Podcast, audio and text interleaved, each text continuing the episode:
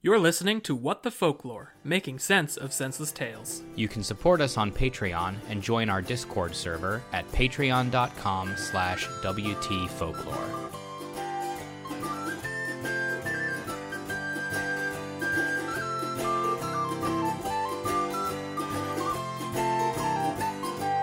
Tra-la-di-di-hi-di-ho, hi-di-hi-di-ho, tra-la-di-di-hi-di-ho, happily ever after. Tra-la-di-di-hi-di-ho, hi-di-hi-di-ho, tra-la-di-di-hi-di-ho, happily ever after. Tra-la-di-di-hi-di-ho, the princess she walked happily home. Tra-la-di-di-hi-di-ho, she lived happily ever after. Hello everyone, welcome back to What the Folklore, making sense of senseless tales. I am your storyteller, Carmen. Crime Weaver Tyler. I'm Gordy. Uh, do you want to do another interest survey? Sure. Or or or do I want a name? I don't know. Do you? Could do both. Sure. It's episode four hundred. Let's go crazy. Yeah. Wild episode times. four hundred. Two two intros. Uh, I'm gonna be I'm gonna be Lionel Linoleum this week. Okay. Man, you really you forsaken carpets. You're like a fallen carpet paladin. Carpet burn is harsh. And what's our survey? Uh, we're we're gonna I'm, I'm gonna present to you again some topics that we could talk about this. Well, not this week, probably never, but that we could could theoretically talk about sometime. Sure. Hypothetical uh, conversations. Just just in the future, think that people are, are really hot on this year. I think these are great for like the weeks where we miss an episode. You can just think about what we would have talked about on one of said. these topics. Yeah. Number one, the War of eighteen twelve. I'm giving that a solid eleven. I give it a, a purple. Purple, and and what was your rating, Tyler? A solid eleven. Okay. Uh, Paul Ashworth, the English football manager. Uh, yellow green. I'll give that a field goal. a, fi- a field goal. Uh, and and lastly, the exploits of Idi Amin, dictator. Uh, that's a that's deer jerky for me. Oh, I was gonna do a meat stick. it is. It is always. So it is du- always a double... year for for meats of all sorts. Yeah, double meat stick for that one, I guess. Double meat stick. Okay, promising. Well, as it is episode four hundred, I do have a special surprise for the both of you. I do love surprises most of the time from you, dubious, but I will. I'm open. I knew this was a big episode, so we had to go. We had to go big on this one, and I pulled a lot of strings for this to happen. So I want to introduce you both to. Is it Idi Amin dictator? It is not. It is better, if you can believe it. Better than, than the brutal dictator. I would like to introduce you both to the little Jerry Seinfeld that lives in my brain. It's me! The little Jerry Seinfeld that formerly lived in Tyler's brain and is not actually Jerry Seinfeld. Pulled some strings, got him out. It's Jerry Seinfeld. You know him, you love him. It's just Jerry. Hey! Well, hello, Jerry. welcome, welcome, Jerry. Thanks for Thank feeding Tyler so many here. jokes. Yeah. Well, I don't know if you guys know this, but Tyler's Brain is actually a union production. And so uh, the strikes in twenty twenty-three meant contractually I was unable to work. So uh, it sort of works out that I'm pulled out now because financially it just makes more sense if the U S government perceives me as a human being and not a figment of Tyler's imagination. So It's, it's all for tax hard for taxes. Yeah, yeah, yeah exactly. Yeah. yeah. And I've been in there about five years. I feel like I've missed a lot in the world. um, you haven't missed too much. Uh, nothing big, I hope. I'll fill you in later. Okay. Yeah, I'll catch yeah. you up on what's been happening since twenty eighteen. I'm sure Tyler's like at least filled you in on the references, probably, like the pop culture about what things. You'd expect. So that's my big surprise. Carmen, what do you got? What do I got? Yeah. Nothing that cool. I just have a small cricket story, uh, which is an update in the cricket-Freybug intern relationships. Uh, We're getting all the lore today. Yeah. Uh, so this morning, Furybug was on the bed, where it's the only place that she is just off duty. Um, anything can happen, and she does not care. She has a pillow and a blankets, and the world can fuck itself. Uh, and Cricket was in rare form, very much wanting attention. And it's the only time that Furybug is not at all interested in Cricket. So Cricket stood up on the end of the bed, uh, reached over, and just booped Furybug on the nose. And that is a first in their relationship. How long have they known each other? Uh, four How years? How many is Furybug? Yeah. Four years, I want to say. Does that even count as a baby step? Uh... It's a boop step. I mean, she's had a bigger step. She she did once chase Furybug out of a room, which was sure. hilarious. That takes confidence. Yeah, so Cricket is, like, growing into herself. Um, she's going into twenty twenty-four feeling very big and strong and, and boopable. Um, and Furybug did not know what to make of being booped on the nose by the cat. She, it took her... she like... Took her four years to realize that just about any stimulus will terrify this dog.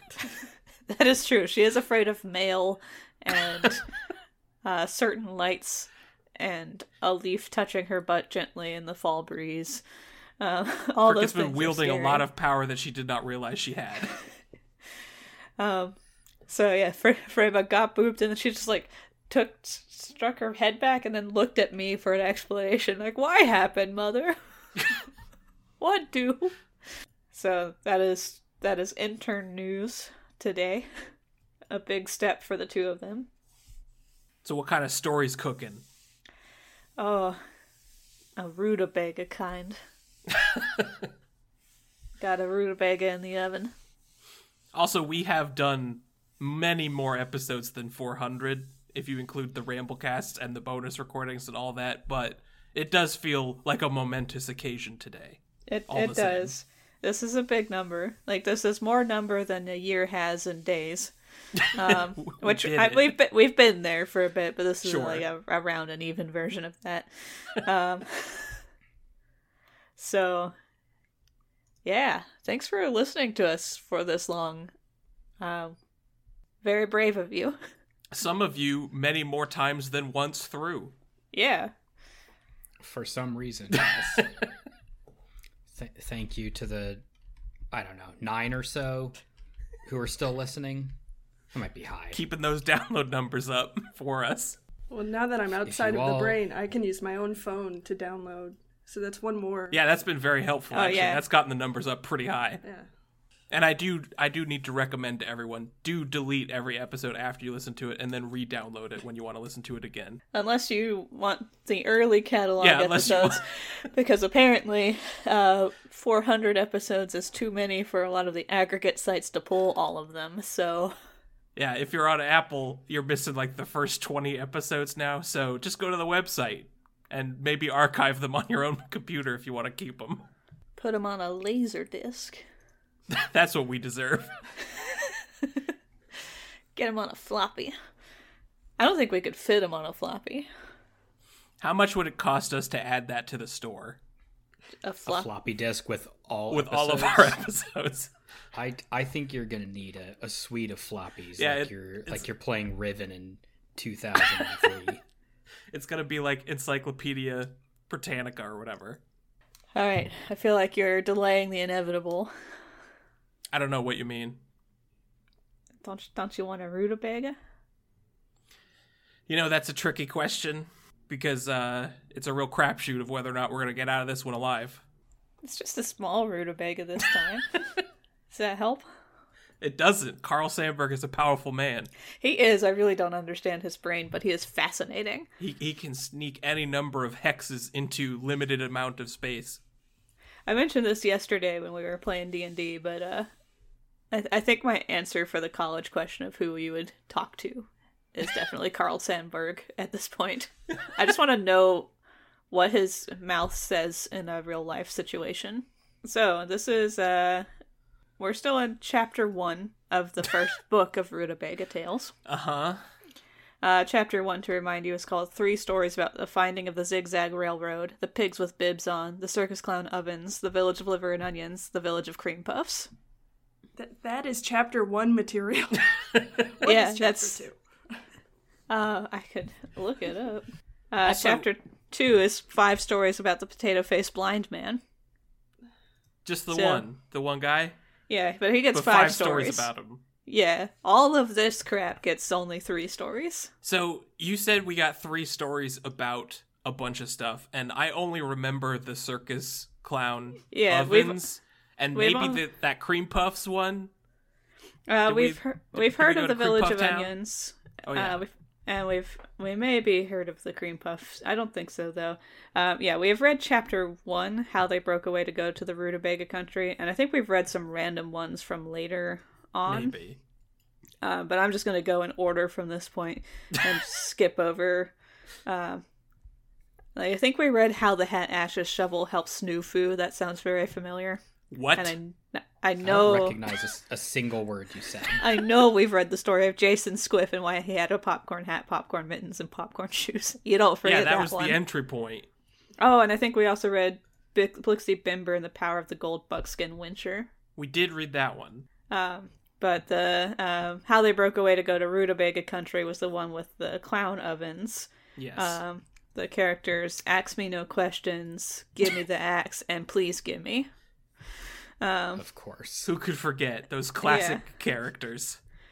Um, yeah, that one that one was a, a tale. Uh, that one also had the pigs with bibs on. And I Don't will, recall. Feel I like will. I should, but I do not. You should. I'm going to give you the image because I feel like this is something that you would use in your day-to-day life. There you go. Pigs with bibs on. Neither of those is a pig. they're they're pig-esque. One of those is a bullfrog with a pig face, and the other one is corn. Corn wearing a bib. It's it's a Sandburg pig. Um, so today we're going to learn about um, how, how they bring back the village of Cream Puffs when the wind blows it away. The, Sounds very Floridian. The question that's been burning at the top of all of our minds. Why do they keep bringing it back to the same place? That's where the wind is. Just like, yeah, let the lit wind take it. And wherever it lands, that's where you live now, because the wind ain't there. That would be a fun way, like, that's a good traveling village kind of situation. Think of yeah. all the, like, you could get all sorts of fun new trade opportunities. It's a missed opportunity for the airbenders, actually, because they should have been nomadic. All right, so let's learn about cream puffs. Can't wait.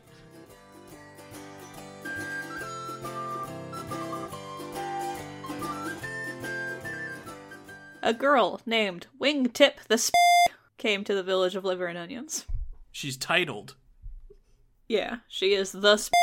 Okay, uh, early point of order. That that is a racial slur. Is it?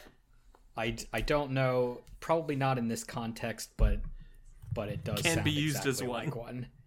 Yeah. Oh yeah. So I I I don't know if we're gonna want to say it over and over. It's a great note. That is a good note. All right, we're going to call her Wingtip the Squick. as Much far better. As I know, that's that's no fine. Notes. Yes. Um, yeah. So I we can edit that out or keep the, the information if you want. I don't know. I will bleep it. It's episode four hundred. We'll bring back the bleeps. Sounds good. All right, so yeah, Carl Carl Sandburg has an objectionable name for this character that I did not know was. A word that racists have ruined. Um, They've taken so many. It's They have taken a lot. Like, they're just hiding everywhere. Um, I don't think this is what Carl Sandburg means by that. I think it's just a sound his mouth made. Which seems to be how he do things. Alright, so Wingtip the Squit came to the village of Win- Liver and Onions. She's visiting her uncle and her uncle's uncle on her mother's side. And her uncle and her uncle's uncle on her father's side. I am not going to keep track of any of that. Uh, there's four uncles. That's all it is. Good heavens. All right, the cat's here. Episode four hundred, Return of Intern Cricket. Now you're quiet? Is she ever going to get promoted? It's been four hundred episodes. Yeah, she did her damn job. Hey. Yeah, she does need to earn it. She has achieved fifteen points out of one hundred for her promotion. I mean, just by being here this long, you know, she should have a pension or something. She does not get a paycheck, but she does have a pension. Eh, she won't merp if I'm holding her. That's the rules, apparently. Even if you squeeze? Even if I squeeze, she just, like, sits there staring angrily into the microphone. And this is why she won't get promoted. She only screams underneath its, uh, its uh, listening power. Alright, so the first time her four uncles got a chance to see her, they were super proud of her blue eyes. No other accomplishments, just like, damn, those blue eyes. Good job. You did it. That's a thing that you did. It's within your power to control. Uh, so they wax on and on about how her eyes are like cornflowers with blue raindrops and, like, a lot of other descriptors that are not necessary. Like, they just keep going. Uh, and every uncle says the same exact phrase. Carl Sandburg is paid by the word, and no one's checking to see if, if they're different ones. Yeah, nobody said which words. uh, Wingtip didn't listen or hear anything about what they said about her eyes, but when they weren't listening to her, she said, "These are sweet uncles, and I'm gonna have a sweet time." Here in Onion Village. Yeah. Uh, so all four uncles say, "Hey, can we ask you two questions? First the first, and second the second." Were those the questions? No, they're just making sure that she understands that the order of the questions is going to be the order of questions you expect. And again, I think this is more proof that he's Sandburg is paid by the word. It's the kind of shit I hate from uncles. Questions? These kinds of questions, yeah. Every every Thanksgiving. It always comes first up. The first and second the second. Like, just switch it up every night now and then. Ask the second question first. See how that makes you feel. Uh, Wingtip says, yeah, make it fifty any morning. I like listening to questions. They slip in one ear and out the other. So my guess is that the characterization characterization of Wingtip is that she doesn't listen to anybody who isn't herself. I don't know if that's the intended characterization, but that is my impression. So the first question is, where do you come from? Which is something that you would think the uncles, uncles would know. Would know. The second question is, why Who do you, you have? Why are you here? Uh, why do you have two freckles on your chin? You got me, uncles. Are these the questions your uncles ask you at, at Thanksgiving, Gordy? All the time, and every year I have to explain genetics to them. That's why Gordy grew a beard, just to hide the freckles. Just to stop, stop making the PowerPoints. Cover, co- cover them up. And I carry around a big card that just says, ask your sister slash my mom. uh, so she says, well, I come from the village of Cream Puffs, which from a ways off looks like a little hat you would wear on the end of your thumb to keep the rain off of your thumb. That is the least helpful description I've ever heard. My... One time I showed my grandmother uh, a Miyazaki movie. It was Spirited Away. G- great movie. Sure. Doesn't explain uh, its power she, system at all, though. I I, I feel like she, it did not quite land with her. Um, her comment was, I think he was eating too many red onions before bed. Which I, I could also say of Mister Rutabaga here. Quite, quite pro- probably. He might only eat red onions. There is a threshold. For bedtime onions. It's a pretty low threshold, too. It's very easy to trip over it. Tell us more, said one of the uncles. Tell us much, said another uncle. Tell it without stopping, said the third uncle. Interruptions, nix, nix, murmured the last of them. What the fuck? You motherfuckers got two questions and you wasted them. That's on you. I, I want to, I want to uh, in, enter the phrase interruptions nix nix into the common lexicon for I, I need to hear the whole story. Would these, would these, was it three uncles, four uncles? Four uncles. four uncles, would these be the most insufferable holders of a magic lamp? I don't know if I can think of more. We might find one in a f- future Rutabaga tale, though. Interruptions, nix, nix, is, is like, it's a phrase that sends your spine curdling in a weird way. It's a good username. It is a good username. It's it's one of those, like, beautifully horrifying ones. You know, the really ugly birds or fish, the the ones that just look so strange and uncomfortable that they have now turned into cute and iconic. We have called one of them blobfish. I, I feel like this is the blobfish of phrases. It is the kind of phrase that at a holiday would make me think, I'm I'm going to go sit in the bathroom alone for thirty minutes. Yeah, start, that's just to get some privacy. Start the timer. That that is a phrase where it comes out of someone's mouth and you just turn around and walk away. So she does, right? No, she continues her story. Stronger than I.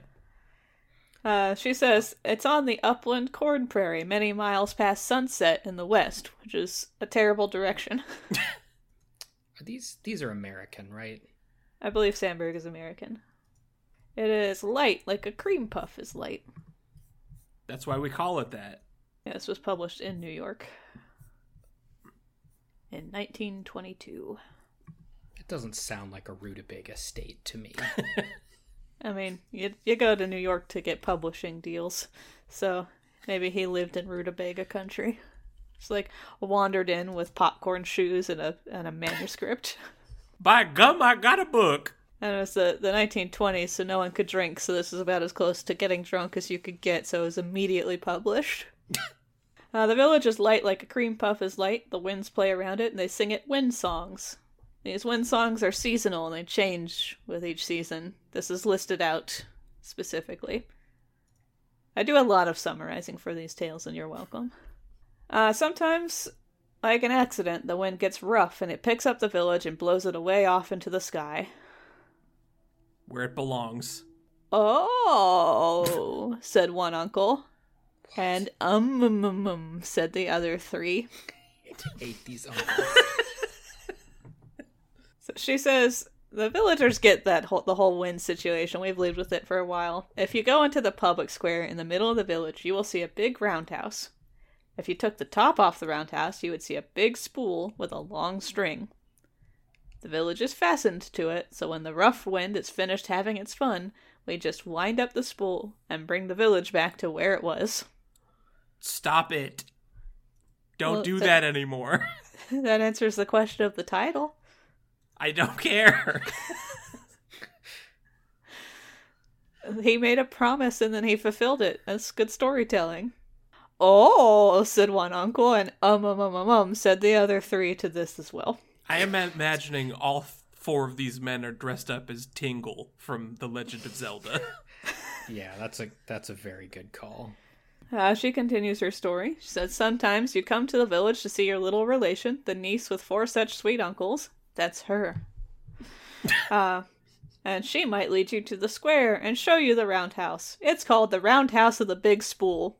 I appreciate that, like, people and village names are just random bullshit, and then names of stuff is, is just extremely literal, but does have to be called out as a name. The village is super proud of it because they thought it up. Rutabaga Tales feel like an extra tricky reading comprehension quiz.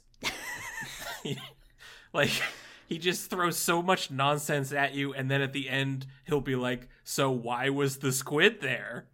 Were you paying attention? Mister Sandburg, it is so hard to keep track of any of the words you say in any order. There are a lot of them, and a good number of them are made up. The uncle who said interruptions nix nix now interrupts with a repeat of the second question about the two freckles. He needed more info. Yeah, he's done with this story. So he interrupts it. And the girl says, well, when a girl goes away from the village of cream puffs, her mother puts on two freckles on the chin, the same as a burnt little cream puff kept in the oven for too long. Why? This village is follow-up question. Yeah, you only get two. Um, this village is very thematically centered. Like they, they really leaned into their name. They are proud of their cream puff nature. It might be fun to live in a village like that for like a week, mm. like an afternoon. just, just visit one as a tourist. Pass like through and into look a at all single the weirdos pastry. And go about your day. Yeah. Maybe just watch a T V show about it. Can we have fun world building exercise where you like pick a pastry and build a small village culture that is entirely focused on that pastry? Uh, so the freckles are to remind the girl every morning where she came from, in case she forgets, I guess. Uh, when she combs her hair and stares into the looking glass, and also so she won't stay away too long. So they're insurance freckles. Only mothers can remove them. It's like chipping a cat. So the weird uncles repeat their uncomfortable noises. And then they have a quiet uncle conference. Where they say, finally she is... Quiet. Yeah, finally, right? They're quiet. Uh, their conference goes, she has a gift. It is her eyes. They're so blue like cornflowers and all of the other... blue metaphors that they had repeated above. These uncles are obsessed. They love those eyes. I would be afraid to be around the uncles with that eye. I would be afraid to be around the uncles in general, but like the focus on the eyes seems like very possessive in a way. You are not that... selling me on these uncles. Yeah. Like I don't know that I would feel like I would be leaving the uncle visit with my eyes. It's like, are they going to collect them? Yeah, what maybe, is maybe the mom dots are to identify her later. Yeah. At the same time, Wingtip is saying to herself, I know for sure these are sweet uncles, and I'm going to have a sweet time visiting my relations. Has it been sweet so far, lady? Girl, get out of there. And then the story ends. That's it.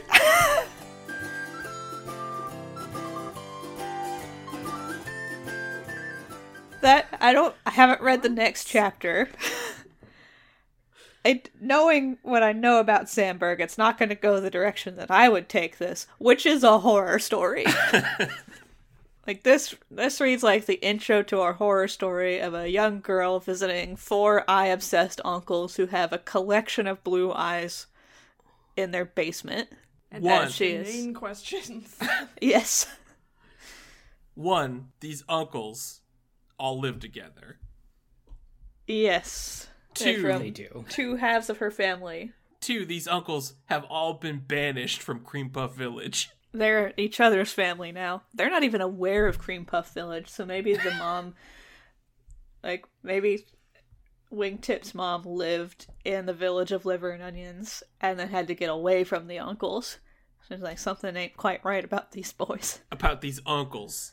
I have been imagining them in a Charlie and the Chocolate Factory grandparents bed this whole time. But four, that's fair. In the Tingle costume. Yeah, four, four Tingle uncles in a bed. That's, that's a good... It, it also feels like they were all asked to come up with like their own interpretation of a Willy Wonka character to replace Gene Wilder.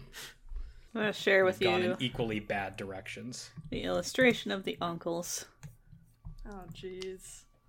There's a lot of negative space in this picture. I don't know who the people in the two portraits at the very top of the picture are, but they look disapproving. My guess from the context of the story is that they're meant to represent the mother and the father, and the uncles underneath are the relations of that side of the family. Mm-hmm.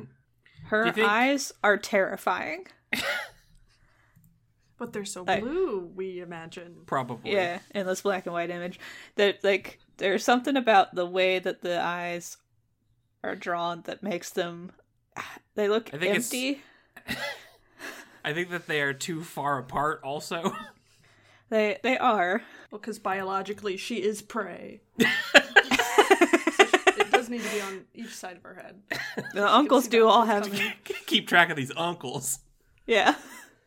The uncles have big noses so they can sniff her out. Do you think her mom told her when she left, like, do not tell your uncles where you're from? And she just forgot that that was the one stipulation. Don't lead them back to me. Do not tell these uncles where I am. I worked hard to get away. Why is she allowed to visit them? You are my sacrifice to the uncles. How did she the- get here? She's much younger than I thought she was. I yeah, thought she was a young woman. No, she's child. like, she's a little baby child. How'd she get here? I don't know how to present the thought I just shared. Yeah. In our, our channel. That image looks like Carl Sandburg's brain. We have a... This is what I... This is basically what I've been imagining. I also would like to call attention to this girl's dress and the physics thereof. That's a lot of starch. I, I don't I don't know how it works. Because, like, the the floral print dark part of the dress looks like a cape behind the skirt, but we don't see her legs, so somehow those things are sewn together. She's not fitting through any doorways with that. She is not. I'm going to propose that these uncles are bats, and this picture is actually upside down. Because her pigtail braid things appear to be undergoing some gravity as well. I'm gonna, I'll, I'll follow that. That might also explain all of the negative space. The printer just, like, Carl Sandburg drew this to be upside down, and the printer was just like, that doesn't make any sense, having not read the stories at all, and then flipped them over. The two uncles on the right look particularly terrifying. I do not care for the tallest uncle. His and, his very spindly fingers are concerned. Like, he looks like a villain. The fucking Count Olaf-ass energy that this man is exuding. And the bendy over one looks hungry. Like, he's going to eat this child. He's taking a nibble of her hair. Yeah, these are the worst uncles. Hands down. So I don't know if the next tale will continue on with a horror, but I would use this as the beginning of a horror story. Do you know if it at least continues with these characters, or are we just done with them? Let's see. I believe the characters get... Some of the characters get renamed. Uh, Gimme the Axe shows up again. Oh boy. In a title. Because if we never see Wingtip again, I don't think this counts as a story. It was just a single, prolonged, uncomfortable event. The next story on our docket, when we eventually get brave enough to return to Sandburg, is how the five rusty rats help find a new village. Uh, Wingtip See, I'm interested sh- in that. Great. Wingtip does show up in that one. Okay, good. That means that she lived through this encounter with her uncles. She made it out. Oh, the uncles are back also oh. in that one. They're still making noises. I hope they get eaten by rats. Rusty ones. Sandburg's a pretty good way to celebrate four hundred, but I don't think it's enough. Yeah, this is a big occasion. Especially when it just kind of like ends there for us to imagine this this poor girl getting eaten by her uncles. So the Discord has prepared something for us. What does that mean? Um, probably only horrors and crime, knowing our Discord. But... From Ladybug on the Discord, we have written a Dal Noir story as a group effort. As a challenge, try and figure out where the author changes. Bonus points for every secret reference to a previous episode you find. So the people of the What the Folklore Discord got together, analyzed the Dal Noir tales up to this point for their tropes and nonsense. And construction. And then, like a generator, made their own. I have not read this yet. This is going to be the first cold reading I've done since college. uh, but, and thanks to all of the people who have been supporting our show, some of you for like six years or more. Almost a uh, decade. Yeah, uh, we definitely want to to give you this, uh, this spotlight here and read this Dal Noir tale from the Discord. A chance to dethrone the masters themselves. Indeed. So it's almost like getting a Dal Noir, but with special flavor. It's a modern Dal Noir that no one's ever heard before. Yeah. Or will again. Unless you re-listen you... to episodes. As some of you do. All right. Are you ready? As I'll ever be. Shh. Yeah.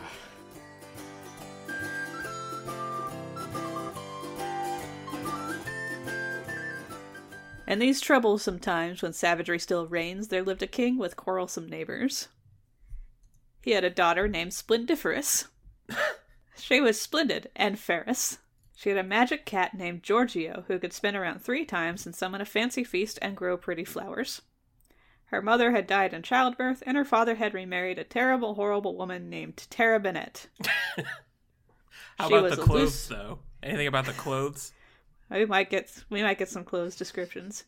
Uh, she was a loose woman and very pugnacious. Tara Bennett had a previous daughter who was as terrible in all ways as Splendiferous was wonderful. She was awful and wooden. Her name was Awodenful, and her hair was filled with termites. I have a note already. Yeah. Tara Bennett should have been the daughter's name. We should have had, like, Terabina and Tara Bennett. But so far, so good. Yeah. Her nose constantly dripped sappy snot, and her words were as sharp as her thorny fingernails. That's a pretty good line. She was jealous of Splendiferous's wonderful feline, who preferred her due to her ample climbing surfaces and the fresh, clean drinking water she carried due to her awful stepmother's treatment of her. Alright, so drinking water tears is another good detail. Tara Bennett deliberately coughed over anyone who said anything positive about the flawless, gleaming Splendiferous. She would make eyes at visiting rulers and nobles, and if they rebuffed her attentions, she would send her mucilaginous... mucilaginous daughter Awodenful to poke them with her sharp talon nails. And when they protested, she would persuade the king to declare war on them for insulting her. A true reason for the or- overly quarrelsome neighbors was the pugnacious Queen Tara Bennett goading her husband and the neighbors into fighting for their for her own amusement. In despair, Splendiferous sobbed by the well, filling it to the brim. She couldn't believe her situation, wailing into the Wimbus, "Why am I being treated so poorly when I am the prettiest and sweetest princess in the kingdom? Why doesn't my father, the king, see how awful his wife is? Oh, whoa." I hope that she's drinking some Propels or something. Some electrolytes. Yeah, need yeah. those. Three more drops slipped from her cheeks into the well, and they spoke to her. "Oh, lovely Splendiferous, you don't deserve this treatment. Soon someone special will arrive, and your fate will be forever altered." A few moments passed, then a mighty column of water erupted from the well. Splendiferous scurried back, worried that the minerally water would ruin her lovely brushed finish. As the water fell away, it revealed a gorgeous man with a wide, pleasant smile. He was larger than anyone she had met before, towering above her with a powerful aura. "Good evening, young princess. You seem to be in distress." "I am," Splendiferous cried, her voice wavering through her tears. "My stepmother treats me oh so terribly, and my sister Awodenful has tried to kidnap my cat four times this week." The man smiles, leaning out of the well to look her in the eye. "Perhaps, if I may, I would like to offer you a trade. Your smile for your freedom." Bad trade. Ooh, yeah, this guy a fae. "Oh no," Splendiferous wept. "I simply couldn't. Without my smile, how will I ever find happiness?" "Oh, but you must," meowed Giorgio sadly. "Then the trade is done," the large man said. Oh, with a okay. snap, he stole her smile and vanished. So cats can be your uh, your intermediaries. And as Giorgio, cat's an agent. There the whole time. Off screen. Yeah. Well, that's a very Dalna thing. Yeah. The cat who, who who was, of course, there. Uh, all afternoon, Splendiferous wept bitterly. Her faithful little cat Giorgio spun in circles, creating patches of white lilies and violets. He spun so much that a beautiful garden full of roses and petunias and an orange tree with seven white birds tweeting merrily sprung up, but nothing could assuage her misery. Giorgio's just working on his own Animal Crossing island in the background. I'm tired of listening to these wails. I respect it. That evening, the king returned from his war and held a fine feast. There were sev- silver platters full of roast peahens and fine bread that sparkled with bits of gold and pearls, one hundred different jams. Good, good. You have to have jam in a Dalna story. Is and that a huge? Hu- is that humanly possible in our world? A hundred different jams. different jams. Probably, you can like mix and match some flavors. I guess if you're including hybrid jams. Yes, of course you're including hybrid jams. Which is a phrase that I quite like, now that I've said it out loud. That's what I'm, that's how I'm going to refer to my interesting jam. I have a, like a mango raspberry jam. Yeah. That's going to be a hybrid jam. I think if I... if I had kitchen space to refer to a previous Gordy talking point, a jam shelf would be in order. Indeed. I do love jam. It's big this year. Uh, there's also a huge quiche adorned with an idyllic village scene made entirely of butter. The tables were decorated with piles of fresh roses, each of which had a tiny pink singing mouse in its center. Did they come from the cat? I don't know if the cat made these. The cat might still be working on this Animal Crossing island. The king called for Splendiferous to sit at the most grand table with him. Splendiferous loved her father most dearly, and did as he asked. He had a servant bring forward three chests, each more beautiful than the last, and filled to the brim with gowns decorated in pearls and diamonds and beautiful satin sashes. There's the clothes. Yeah. Uh, they also brought two chests filled with dresses for her stepsister. I feel like I've maybe done Dolnois a disservice, because this is about the level of, of like clothing detail that I would include in a reading, mm-hmm. but it is a fraction of the level of clothing a fraction detail of her included. Power. In the original tales. Tara Bennett's daughter, who was jealous of the love the king had for Splendiferous, asked why she had only received two chests while Splendiferous got three. When he didn't answer immediately, she threw herself on the ground and had a tantrum so fierce that a huge puddle of sap formed around her. And this is the grown stepmother woman doing this. Uh, no, this is the daughter. Uh, did you say Tara Bennett, I thought? Tara Bennett's daughter. Oh, I see. Yeah. Uh, the king bristled, but turned to Splendiferous. My beloved daughter, you're always, you always receive gifts so graciously. What do you think of your new gowns?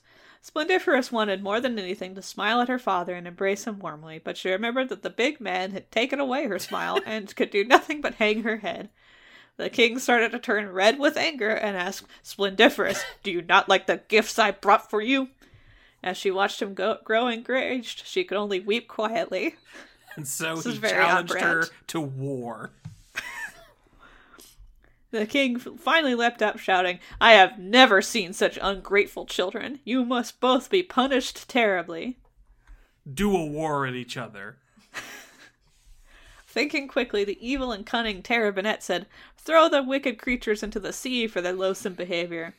For she knew that one daughter was much more buoyant than the other.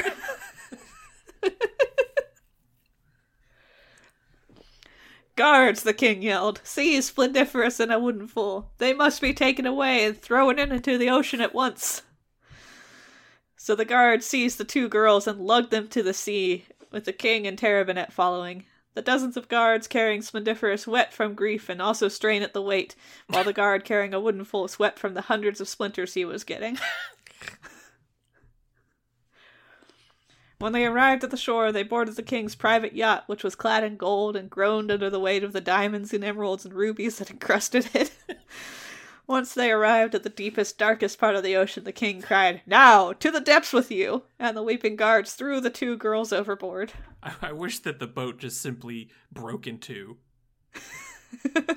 Splendiferous quickly sank beneath the heaving waves, but the awful and buoyant Awodenful swiftly bobbed back to the surface. Like, Look, a miracle! Like a weeble. Yes. Look, a miracle, Tara Bennett shrieked, waving the handkerchief she had been pretending to weep into. Clearly Awodenful is meant to survive. Raise her up at once. The guards reluctantly went to fish her out, except the guard who had carried Awodenful, who could not move and was left collapsed in the corner from the hundreds of poisonous splinters embedded in his skin. Poison as well. Yes. Uh, Awodenful preened creakily, shedding many more splinters, which the other guards dodged to avoid the fate of their poor comrade. I think that she's like a... a porcupine? She is a Pokemon. Yes. Meanwhile, Splendiferous sank down, down, down. Oh, how far down she sank, leaving a stream of freshwater tears in her wake. In the ocean. Yes. Oh, she cried, in the ocean. How far down shall I sink, never to see the surface again? Eventually she reached the ocean floor, where she sat and wept for days upon days. Until she felt a delicate nibble at her foot. It was a shark, more than twice her size, with teeth made of gold and skin that shone like silver. He wore many gold chain necklaces, and his fins were pierced with rings of gold and silver and other precious metals, with accents of precious jade and diamonds. I miss his Giorgio. Eyes. I, I do miss Giorgio. His his Animal Crossing uh, village looks amazing though. The shark's eyes were hidden by a pair of dark glasses. "Oh, pardon me," the shark cried. "I had to see if you were edible on account of my curse. I am Requin Cool." I'm here for this shark. And he bowed like how a shark would bow because they don't bend at the middle like people do. He just does a flip in the water. Yeah, a, full a cool flip. One. A fairy tales with a Z rad flip. "I am Splendiferous," Splendiferous said, "and now I am trapped at the bottom of the ocean and will never see the surface again." "How terrible," said Requin Cool, jingling his many adornments. "I may be able to take you to someone who might help, for you are far too heavy for me to carry up alone. But first, since you have hands, would you help me collect some of the many treasures that lie amongst the ships of this totally normal underwater ship graveyard?" Splendiferous then realized that she was surrounded by the cracked hulls of many wondrous ships. Some were made of gold, others made of silver. One seemed to be made of glass, cracked in half with the faint hints of many treasures inside. "Oh, many thanks, Requin Cool. That is the least I can do for your help." And so they headed off to hunt for the fabulous treasures. As they went along, they came across a ship that had been broken in half, and Requin Cool led Splendiferous to a ballroom. Though it was underwater, it was still a grand sight to behold. The curtains were made of taffeta and silks from the most exotic places, and the way they flowed in the currents only made them more beautiful. The chandeliers contained every gem known to man, and the walls were covered in mirrors framed in the finest of golds and silvers. Presumably fully lit chandeliers underwater. Yes, a hundred percent. Uh, the only thing that could have made the room more wonderful is if there had been a partner for Splendiferous to dance with. But alas, she and Requin Cool were alone here. In the corner of the room, they found a pile of jewels that were only surpassed in beauty by Splendiferous herself. As she gently touched the jewels, something strange began to happen. Her skin started to tingle, first in her fingertips, then at the top of her skull. Startled, she began to ask Requin Cool what was happening, but the calm look on his face assured her there was nothing to fear. "You're just having a stroke, dear. It's fine. It happens to the best of us." "Go on," he said. "They are meant for you. Here, let me help." And he placed a necklace around her neck, where it began to immediately tingle on, as her skin became more tender to the touch. She looked down. I, I'm, and as she watched, spreading out from each of the jewels in her body, her ferrous exterior began to change to that of a gentle, supple woman. Wow. She hadn't, she hadn't realized it was what she needed until that moment, but she knew then that she could never be more complete. And then she gasped. Her lungs! She couldn't breathe. Requin Cool seemed to know what, that this would happen, and he immediately started swimming her to the surface. It was a long way, and just when she thought she wouldn't make it any further, she gasped a breath of air. Lying atop Requin Cool's back, she glanced to the shore, and there stood a man waving at her. Too weak to wave back, she simply stared, and fearing for her life, the man jumped for, into the water and began to swim out after her. How big is this man? I'm not sure. She heard Requin Cool speak from below the water. "I must go, my friend. This man will not understand. I pray you are well on your journey." And then she felt him leave. No sooner had he left than the strange man arrived and grabbed her, dragging her ashore. Looking into her eyes, he asked her what she was doing floating in the sea, and she burst into tears and told him all. I like the verb dragging there, as if by, like, a foot. Yes. Just onto the beach. The stranger was a simple man who knew very little of royalty and their woes. Still, he was moved by Splendiferous's story and brought her to his home to recover from her misadventure at sea. His name was Fitzwilbert... Okay, give me a moment here. Fitzwilbert Frantoni, and he was the fil- village blacksmith. I feel like this name is specifically chosen to stumble my tongue. Fitzwilbert Frantoni allowed Splendiferous to stay in the empty room above the forge. The room was always hot and often smelled of soot and burning coal, but it was safe and kept out of the rain. And no wars here. Fitzwilbert Frantoni was kind, but pragmatic, and he did not let her live for free. Uh, Splendiferous had to work in the forge to earn her daily bread, and work she did. Soon Splendiferous's thin frame became thick with muscle. Her shoulders grew wide, and her biceps rivaled those of even the blacksmith himself. This woman Jesus. is undergoing a concerning number of transformations, given the time like we a, spent with her. Like, I see a doctor about this. You might not be okay. Like, don't hold on to a mental image of her. You're just going to need to discard it for a new one shortly. Uh, Splendiferous paid little mind to her new musculature and strength until a wandering carnival caravan passed through, bringing with it many competitions and games, and the promise of a grand prize to the strongest man to compete. She stepped up to the metaphorical plate, limbering up and then volunteering to swing a giant mallet onto a strength measuring device. She lived up to her name, the rippling muscles in her arms tensing as she brought the hammer down in one Splendiferous swing. Ding, ding, ding. Splendiferous was in the middle of jumping for joy when a sneaky mouse suddenly ran across her feet. Her shrieks of joy turned into shrieks of surprise when the mouse, just as suddenly as it appeared, disappeared and was replaced with a man who was very sneaky and also a little sneaky. Sneaky Matthias! He was her favorite duck herder, and seeing him here was a great comfort. I like Sneaky Matthias. Yeah. Have you seen Giorgio nearby? Please! Whenever Matthias was in mouse form, the cat was sure to follow. Unfortunately not, milady. It was at that point that Matthias found he was speaking to a watering can. This was rather unusual, as he didn't often make it a point to talk to watering cans. Not as a principle, of course, just out of habit. It's not like he purposefully avoided talking to them. Milady? I find I'm much, much the same, Matthias. I can relate. Yeah. Uh, it was no use. Unbeknownst to all, Splendiferous had come down with a very grave illness. She had become a wertering can, forced to transform every full moon, and even worse, there was no known cure. How many transformations are we at? Let's see. She was like, what, some kind of diamond stone princess uh-huh. or something? Then a then real a flesh girl. princess. Then a strong flesh princess. And now a wertering can, so we're at four. This girl lives the life of a horse.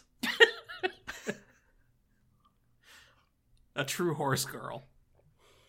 Yes. Splendiferous was despondent over her state and cried to herself until she had no tears left to cry, which, as she was now a watering can in the light of a full moon, manifested itself as water pouring out of her spout, revitalizing a few violets which had begun to dry up on a nearby windowsill. After a little of this, the voice came fr- a voice came from the flowers. "Be mindful where you are watering, little can. I fear I will be knocked off this windowsill and crack upon the floor," spoke the strange voice. Splendiferous clunked her way over to the windowsill and saw a yellow-white egg shifting nervously from side to side. "That was a lot of water coming from your spout just then," said the egg. "What is troubling you?" Splendiferous explained to the egg about her troubles, culminating in her turning into a watering can by the light of a full moon, and bemoaned the fact that she knew of no cure. "A sad tale indeed, lost princess," spoke the egg mournfully. "But fear not. As I have been sat on this windowsill, waiting to hatch, I have made a wonderful friend who may be able to help you." The small drip of water, which had begun again after telling her woeful tale, stopped for a moment, and Splendiferous seemed a little less glum, if such a thing were possible, for a watering can. "You have a friend who can help me? That's wonderful, little egg."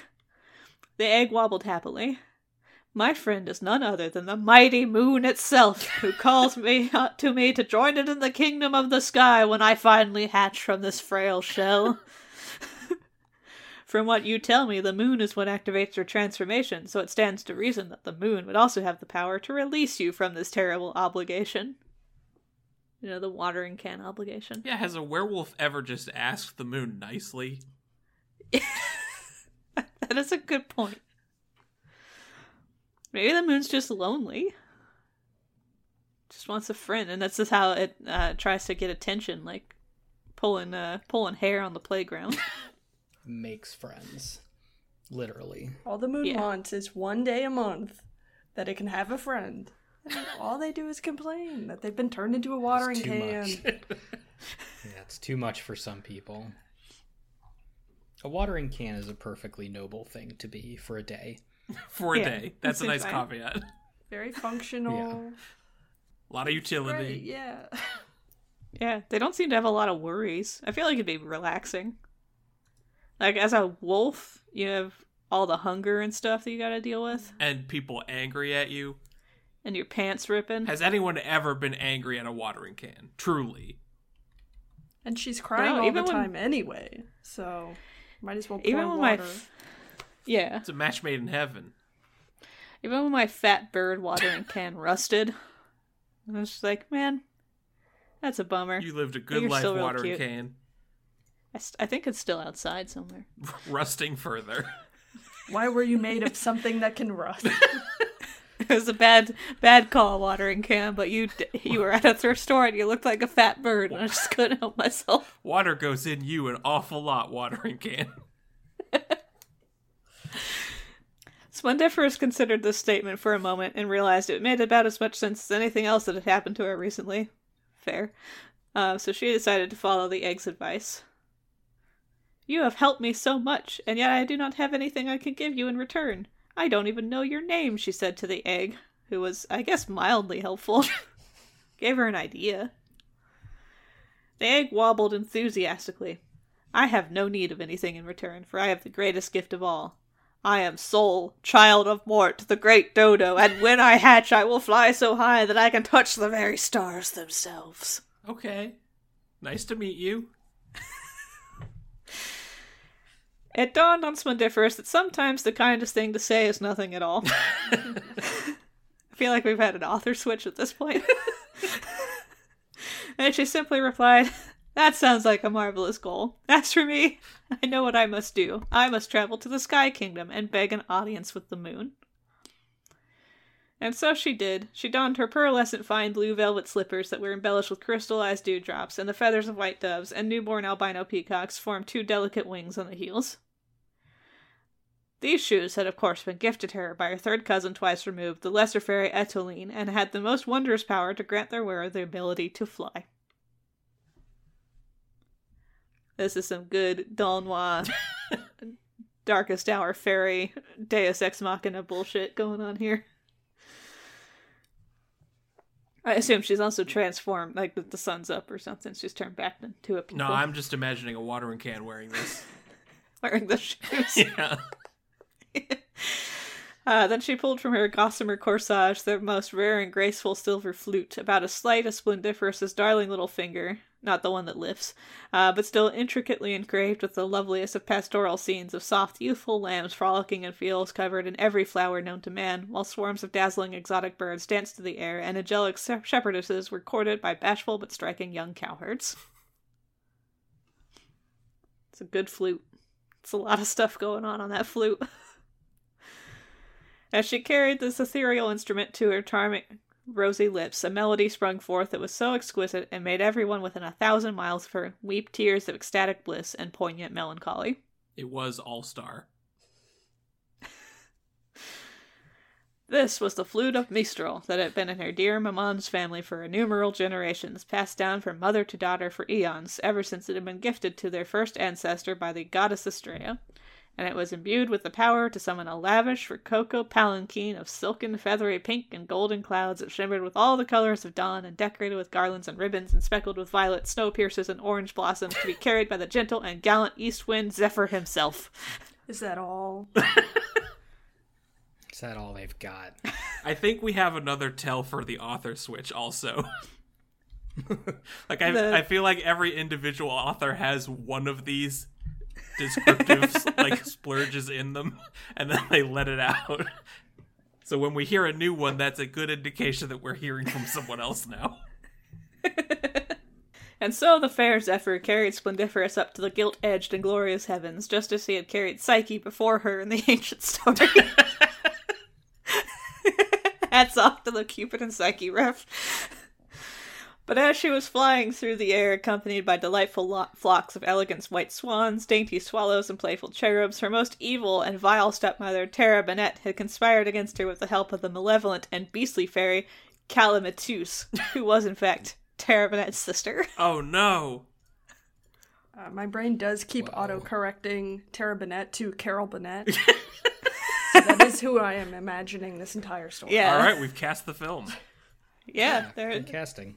Uh, with her teeth like boar tusks and her eyes alight with the dark, corrupted fires of hell, the complete opposite of the pure and ardent fire of love, kindness, and compassion toward all beings, big and small, that burn brightly within Splendiferous's tender and brilliant heart, her crooked hands rattled furiously as she rapidly shrieked curses and summoned forth the villainously wicked and violently tempered Boreas, the destructive and icy north wind, a horrid creature, in the shape of an old but mighty and forceful man with snakes for feet and holding a sinister conch shell. Yeah, we're in a new author, I think.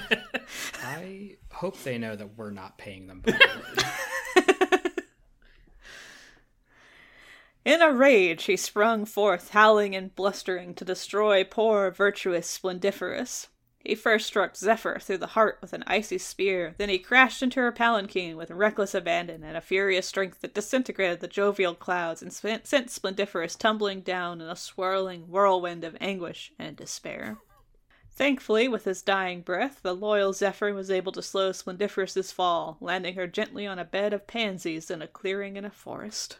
There she lay, as beautiful as the day, and when she came to, she looked around herself, saw her fresh- precious flute in pieces, saw the broken wings on her magical shoes, and as she realized how dire her situation was, she began to weep bitterly. So it is daytime now. Yeah. Not a watering can anymore. No. Regular crying girl. Story of her life. Literally. Now I won't be able to fly up to the heavens to visit my godmother, the fairy of the moon, Sierra La Lune, and beg her for help in my quest. I might as well die this very instant, for my torment will surely never end. Might as well. And as she cried, her cat Giorgio... Yes! Tries, just shows up, I guess, and tries his best to liven her spirits, kissing and cajoling her and spinning around so much that he made himself dizzy, summoning fragrant bouquets of unimaginable beauty and delicacies from far-off lands. Roasted quails and pheasants, extravagant cakes, candied nuts, dates, apricots, and peaches so sweet they could cure any ailment and rejuvenate your beauty and youth to its prime. It's a hell of a cat.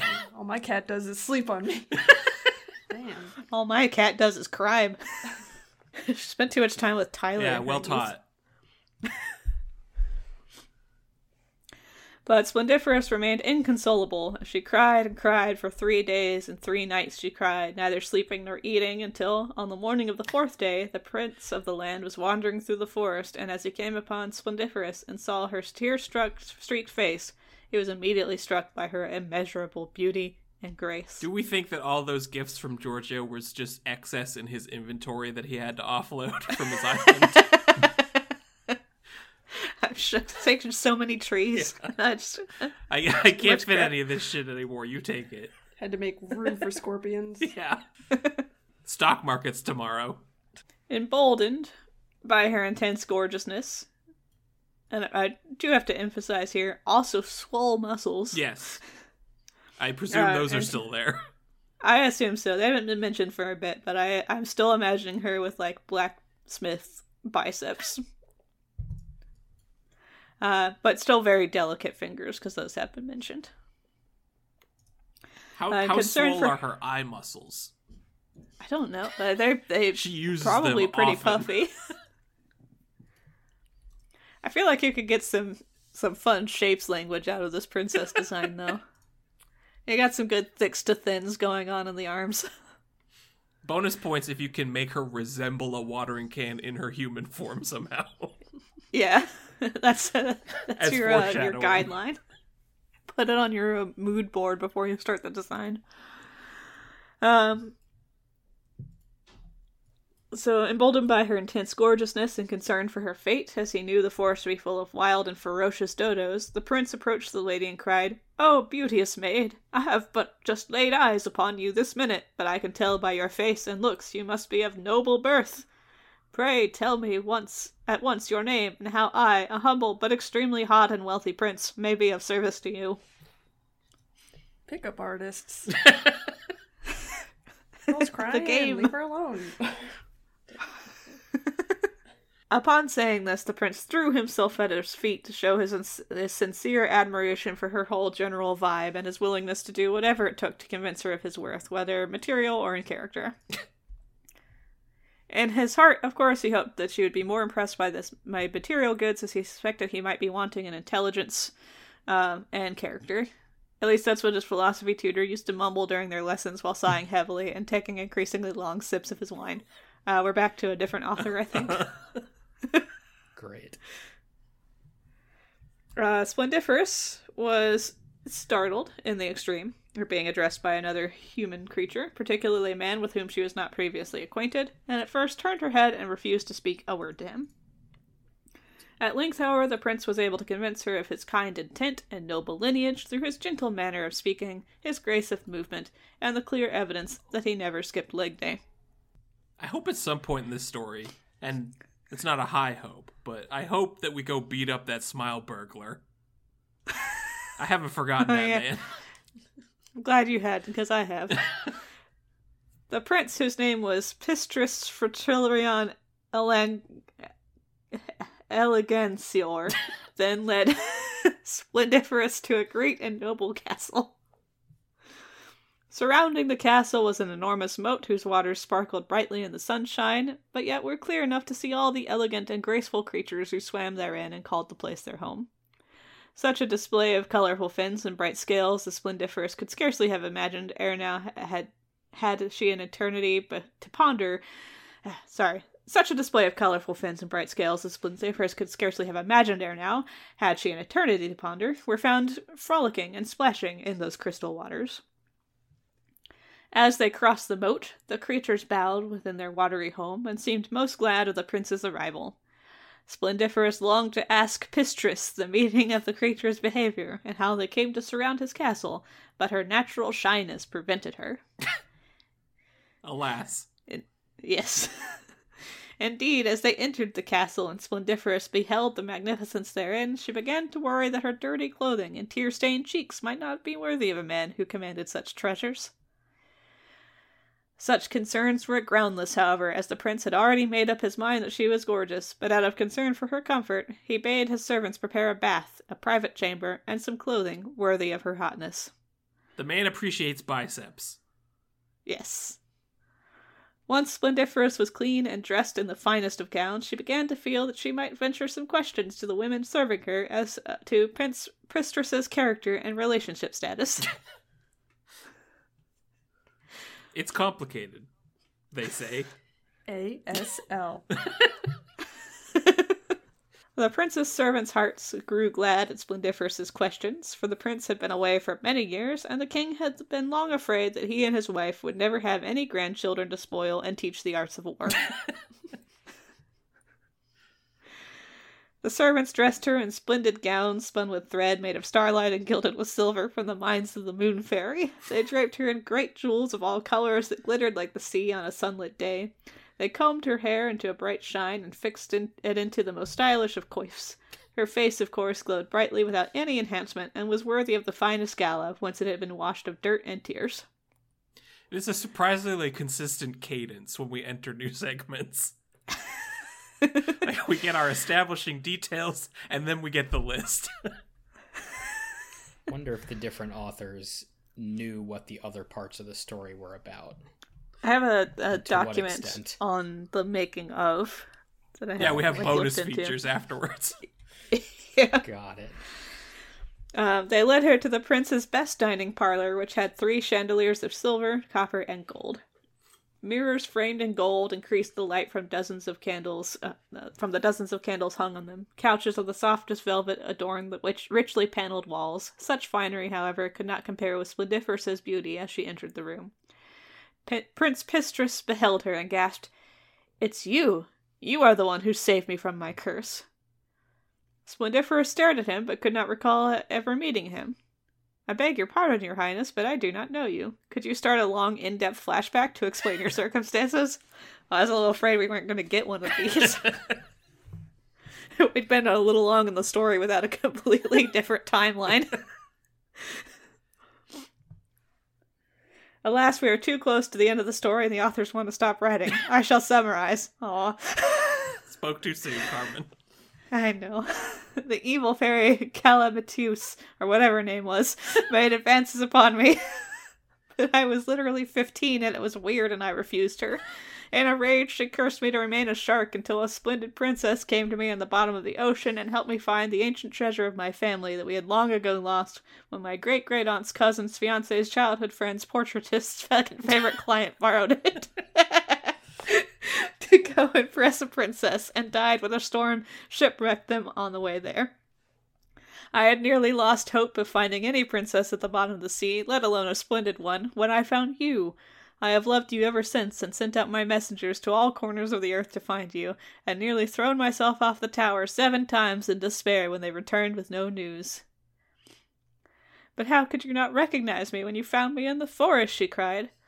You were dressed as a common blacksmith in the forest. She nodded. Of course no one could be expected to recognize another if they were not dressed in the clothing of their station. Also, you're super jacked now. We have got to trade protein tips.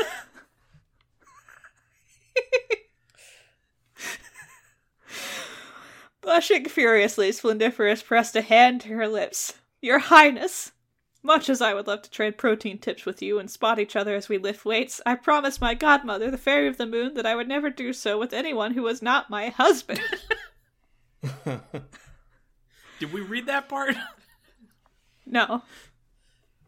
Well, the godmother has been, like, mentioned in an aside. No, I, We've not met her. I recall the godmother. Yeah, we haven't met her. And neither, I presume, has Splendiferous. Though a promise yeah. has been forged between them somehow. Yes. The prince wept bitterly at this news, for he too had made a promise to his mother that he would marry her goddaughter. Though he had never met this lady, he doubted that she had ever lifted anything heavier than a diamond-encrusted lapdog in her life. Only the strangest of fates could have led to anything otherwise. Suddenly, the cat Giorgio popped out. Wow. Started singing in melodious harmonies, which I assume is the noise that you just made. Yes. Then the cat Giorgio's was lifted. Inventory is full again. Then the cat was lifted in the air as if by invisible hands and began to glow with an ethereal light like an aurora borealis, projecting wonderful, wondrous scenes of myth and story on the walls of the dining hall. This cat rules.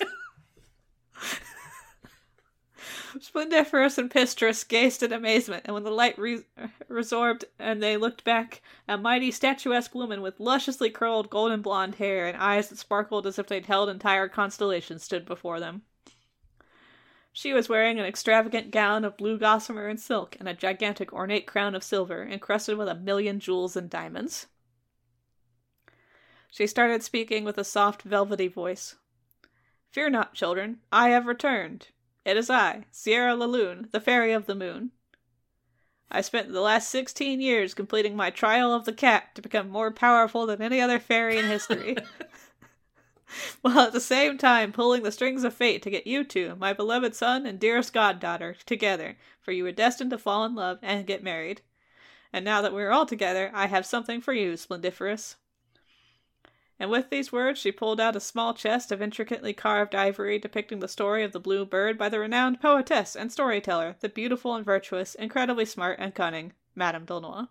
As she opened the chest, she said, "This chest contains your smile, dear child. I know it was stolen from you by none other than my ex-husband, the evil man from the well." I I like to assume that that's his name. Yes. Like his birth name. His full title. And then he just had to lean into it. Yeah. But now that I am the most powerful fairy of all time, I was able to get it back for you. I'm going to assume that she beat the shit out of him. Yeah, probably. Because that was my wish. And just like that, Splendiferous had her smile back, and that same, very same night, the kingdom held the most extravagant wedding in the history of the entire Happy Isles. The Beach Boys played their timeless hit Kokomo, and everyone was merry and joyful, and nothing bad could ever happen again. But alas, nothing gold can stay, and as Splendiferous and Pistris stepped out of the church, thunder clapped and lightning struck, and out of the wet, tumultuous darkness, Tara Bennett and Calamitous appeared. They pointed their bony fingers toward the young couple and uttered with one raspy voice, "Hey, fuck you!" And in an instant, everyone in attendance was transformed into an orange tree. The queen fairy, Sierra La Lune, wept bitterly, but sadly, because Calamitous was three months older than her, there was nothing she could do to undo her evil spell. And that is how the Happy Isles became the world's premier orange producer and exporter. The end. Carol! Carol!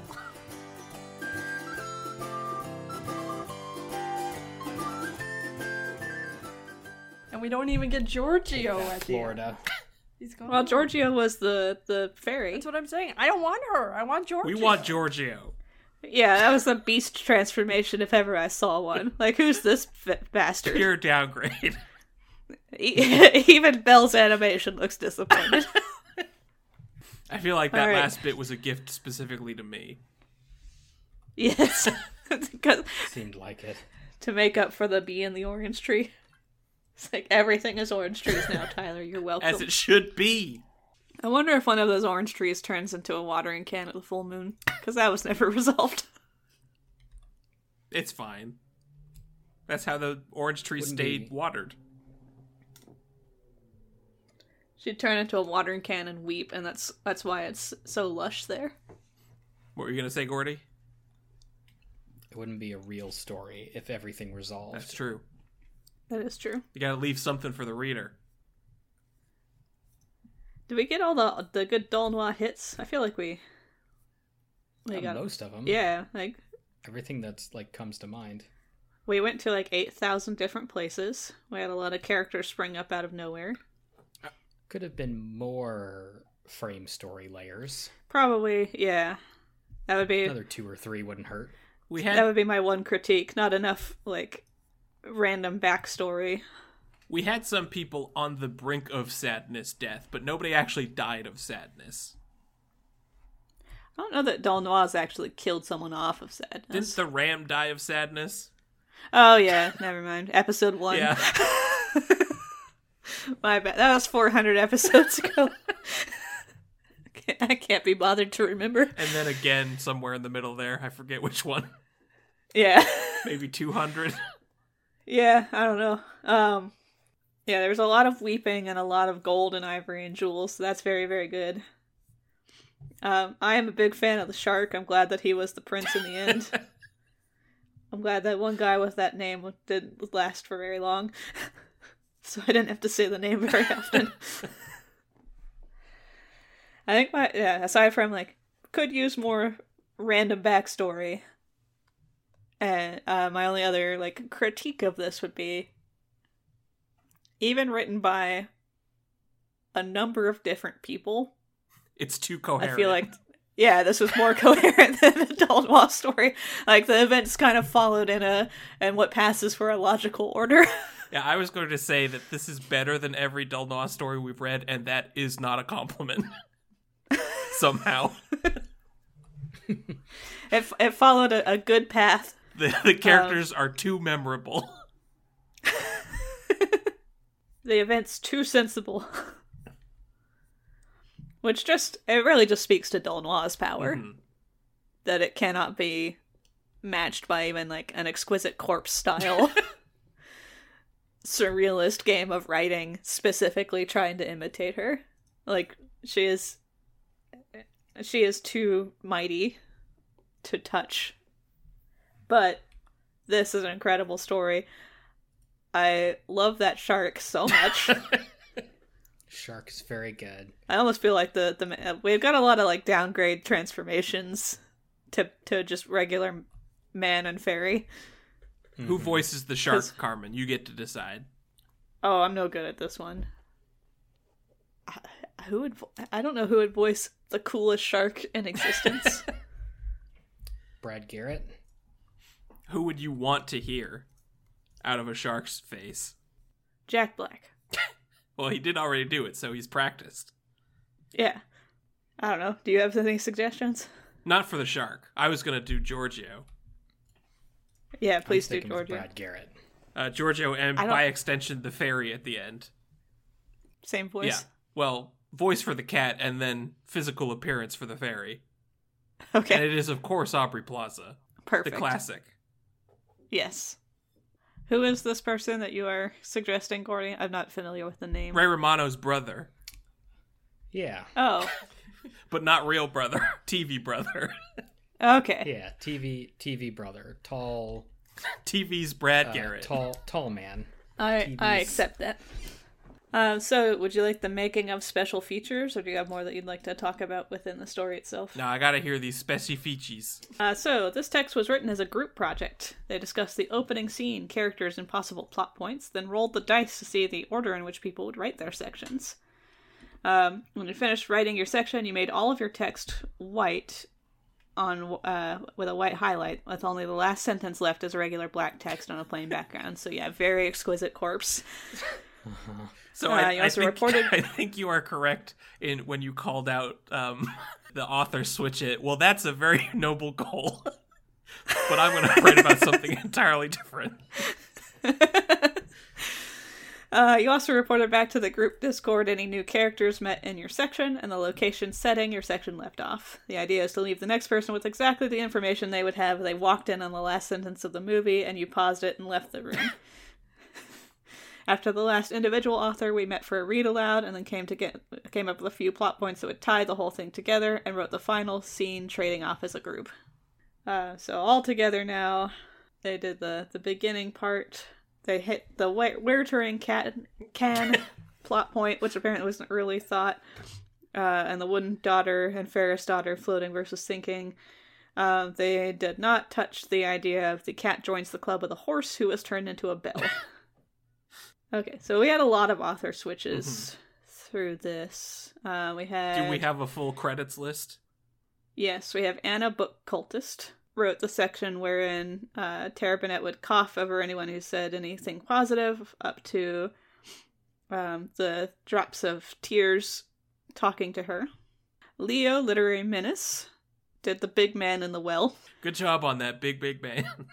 Ham slash Haley did the trade and the ungrateful children, uh, where they were going to be thrown into the ocean. Erica, the fits of Wibbles, did Requin Cool. So the, the under the water sequence with Requin Cool.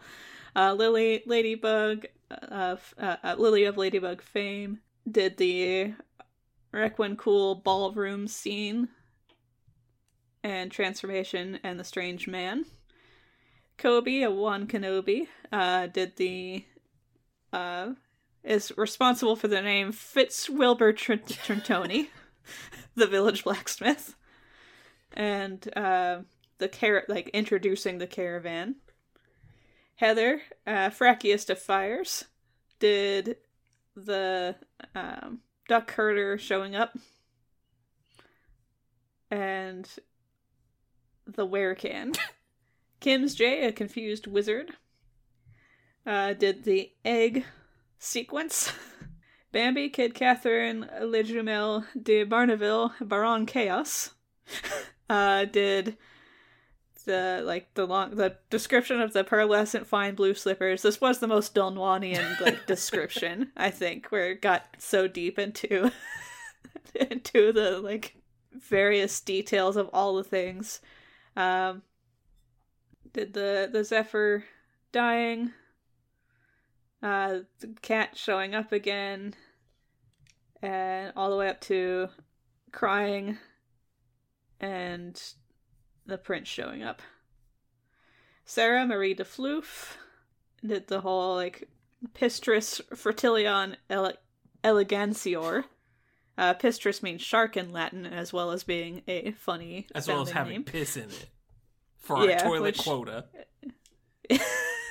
So it's pulling double duty. Very clever. Uh, and introduced the castle and the asking of the questions. And then everyone worked from the, the questions to the very end. Literally just trading every other word. Yeah, or, or every other sentence or so. So, well done. Well done, all, all involved. Let's see if I can find, at the beginning of one of these, the line where I called out a, a scene transition. No, I was wrong. That was that was not a trade-off point. The noble goal. Yeah. So, to the Discord. Thank you so much for that story. Absolutely. Uh, if you ever want to take on this challenge again, let me know. Uh, I, I will issue the challenge to you to do not necessarily the most Dumb Law story next time, but the most What the Folklore story that you can think of. That's for episode five hundred. Yeah. You, you got you got five hundred episodes to come up with the most What the Folklore po- or uh, another one hundred. That's how math yeah. works, right? We'll do five hundred more to episodes. Get to episode five hundred. Full reboot of the show. Yep. We're starting over. We've learned a lot over these almost ten years. So thank you so much for providing this tale to us. Never before heard. I hope we did it justice for you. Thank you to everybody for listening to the show for four hundred episodes. Impressive, terrifying. Um, we're so happy to have done this. We did not expect anything like this when we started. Thank you, little Jerry, for exiting my brain for tax purposes. Thank you for allowing yes. me to. And for joining us on this episode. It was great to have you. Thank you. It's, it's nice to have the mic for one. Not just the tiny one in Tyler's brain. Uh, thank you to all of our patrons for supporting the show for so long. Uh, thank you to our top-tier patrons, Realistic Duck, Badger McGee, Five-Headed Snake God, Allison, Frog Whisperer, Lucky, Lord of Dragons, Biblio Princess, Omens and Yemens, Midori, Becca, Lobster No Longer, Haley Revolution twenty twenty-four, Kid Chaos, Knight of Del Noir, Champion of the Rutabaga, doing kickflips off her fairy skateboard, also Haley, I guess, Awkward, Happy four hundred, y'all, I'm planning on eating the cake so that I'm stuck here forever. Funky Little Strawberry, Lemur, Spaghetto, Caitlin, an incredibly lost and confused crypto scammer, your girl Olwen, Allie has been well behaved with her name until now, Knife Dad, that's ominous, Knife Dad, Copus Cat, it's shocking how quickly the plains become a beach and then a shore, she walks along the water's edge listening to the waves, Versus Me, rated top four hundredth Fursona design ever, hi Cricket, Pyrus, Nathan the Scot, a secret brother who gives birth to dolls, High Listus of Wimbus, Certain Man, a dubious little creature, and I'm your storyteller, Haley, Ao the Nightmare, Lily, Izzy, and also Jenna. Thank you. Thank you. Thank you. I'll do one more try to get the intern to speak into the mic. She. Hold on, let me get this down to her level. Doesn't she understand it's a special occasion? It's the four hundredth episode. I apologize for the random noises. My mic cord's all tangled. Well, maybe some of that is cat. Apologies for your editing, Tyler. She's very good at walking away from the mic. This is why she won't ever get import- promoted. And uh, thank you always, Doug. Thanks, Doug. Thank you, Doug. We're What the Folklore, and that's how it works.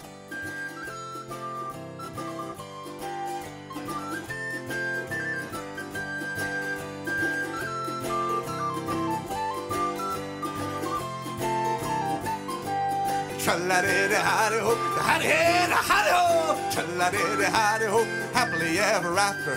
Tra-la-di-di-hi-di-ho, hi-di-hi-di-hi-di-ho, tra-la-di-di-hi-di-ho, happily ever after. Tra-la-di-di-hi-di-ho, the princess, she walked happily home. Tra-la-di-di-hi-di-ho, she lived happily ever after. This has been What the Folklore. Thanks for listening to our show. If you have story suggestions for us, please send them to W T Folklore at gmail dot com and follow us on Facebook and Twitter. Special thanks to the Brobdingnagian Bards for the use of their song Happily Ever After from their album Brobdingnagian Fairy Tales. If you enjoyed our show, please rate and review us on iTunes or wherever you listen to podcasts.